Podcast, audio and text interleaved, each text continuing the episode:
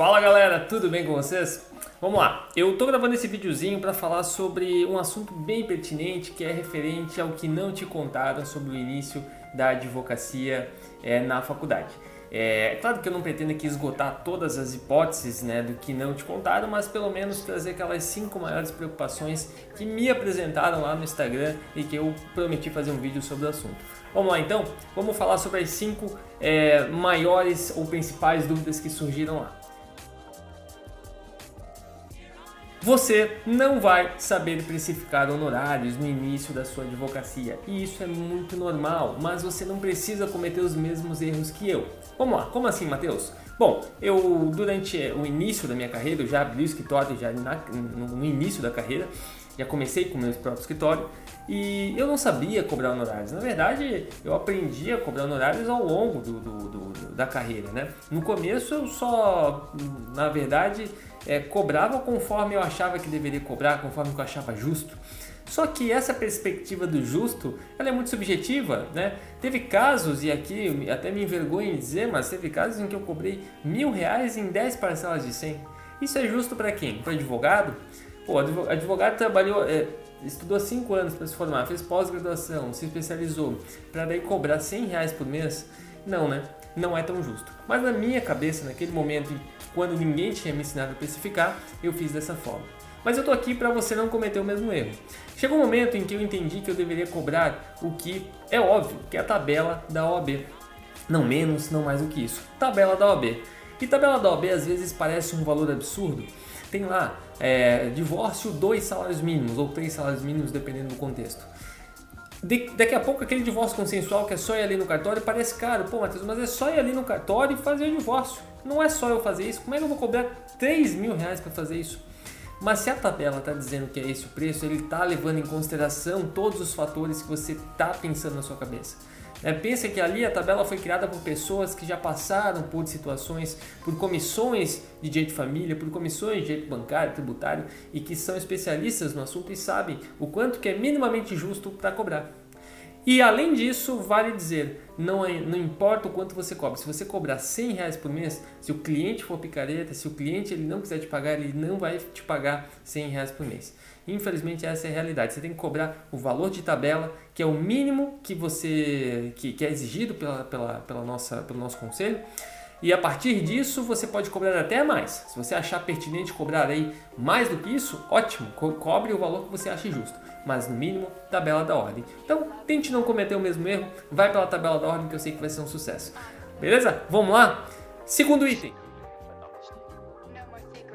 Você não precisa necessariamente abrir o seu escritório, o que para mim na época não era é, uma opção. Eu queria muito abrir o meu próprio escritório, então durante muito tempo na faculdade eu planejei abrir o escritório. Então eu já tinha algo meio pronto já da época da faculdade, inclusive depois que eu me formei eu abri uma empresa, depois não, enquanto eu estava na faculdade eu abri uma empresa e fiquei nela durante um ano para que eu pudesse capitalizar e abrir o meu próprio escritório. Nesse contexto, se você não quiser abrir seu escritório ou não sabe para onde correr, você tem quatro opções. Agora, pelo menos, você tem essas quatro. Que é o home office, que você pode ficar em casa é, e trabalhar a partir de casa, abrir o seu próprio escritório, se associar a algum escritório ou trabalhar de contratado em algum escritório. Eu vou fazer um vídeo depois explorando essas quatro possibilidades que você tem no mercado de trabalho, mas a minha opinião eu já vou deixar aqui. Eu acho que a, as duas melhores opções é ou você se associa ou você abre seu próprio escritório. As outras duas eu não sou muito fã. Mas eu explico sobre isso num, num, num vídeo só para isso, só para falar sobre essas quatro opções e por que, que eu tenho essa opinião. Vamos lá! Item 3. Você não, você precisa, não precisa necessariamente fazer uma pós-graduação, é, mas é importante que você faça. Então a frase é essa: você não precisa, você não está obrigado, né? Se você pegar a sua carteirinha da OAB, você já pode advogar nas áreas que você achar que você quer ou em todas, enfim. Mas a pós-graduação ela te abre um leque de opções gigantesco. Vamos lá. Se você faz uma pós, por exemplo, em direito imobiliário, essa pós ela vai te é, aproximar de pessoas com o mesmo interesse, se for uma pós presencial, né?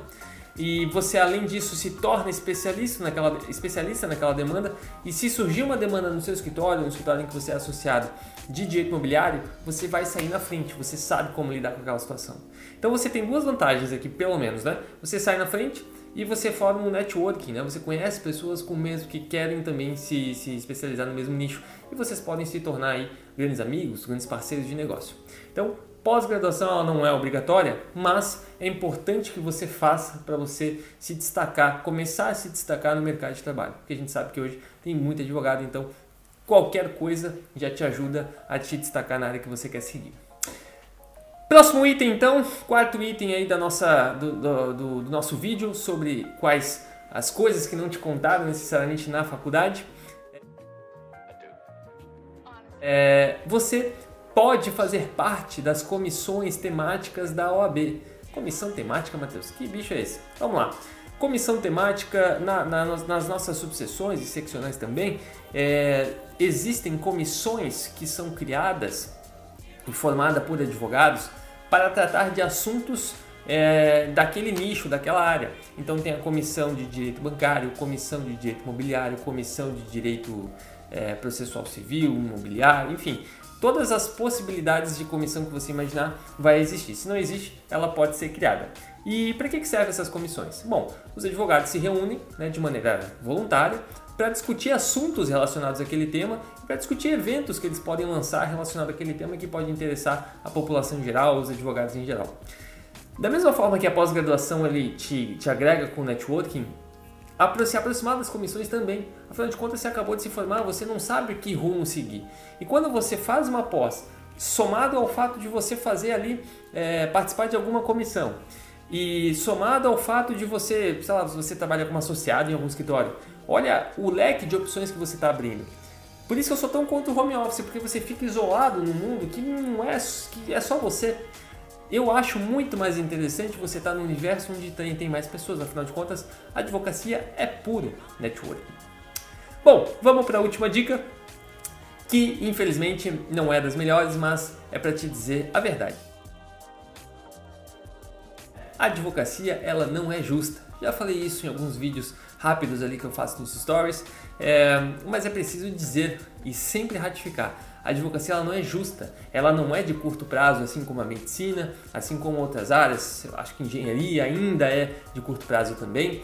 É, ela é mais de médio e longo prazo. Então você tem que ter persistência, você tem que ter disciplina, você tem que incomodar, você tem que insistir naquilo como uma se fosse uma questão de sobrevivência e é, né? Afinal de contas, se você não der certo, você vai ter que fugir para outra área e aí com isso você desiste do que pode, do que deve ser o seu sonho e do que pode ser o, o início aí de uma mudança de vida.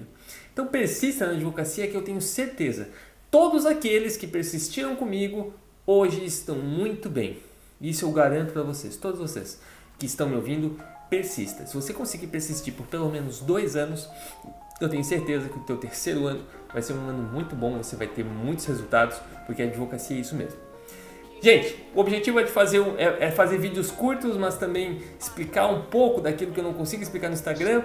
Depois eu evoluo para vídeos mais é, maiores que pode agregar mais conteúdo, mas por hora eu vou me limitar aí nos 8, 10 minutos para não incorrer aí em ser repetitivo, falar demais. Mas se vocês gostarem de algum assunto, quiser que eu explore algum assunto é, de maneira mais detalhada, vocês me passam que aí eu elaboro vídeos sobre os assuntos em especial.